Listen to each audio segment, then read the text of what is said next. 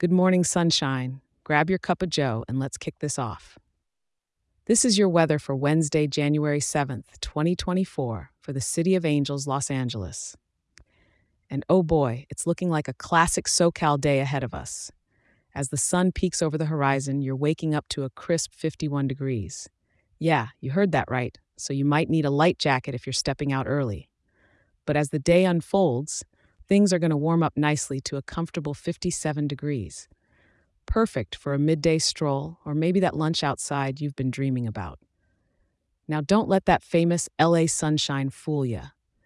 It's still a bit nippy as we're cruising into the evening, hovering around 52 degrees, so keep that jacket handy if you're out chasing those stunning sunsets or hitting up your favorite taco truck.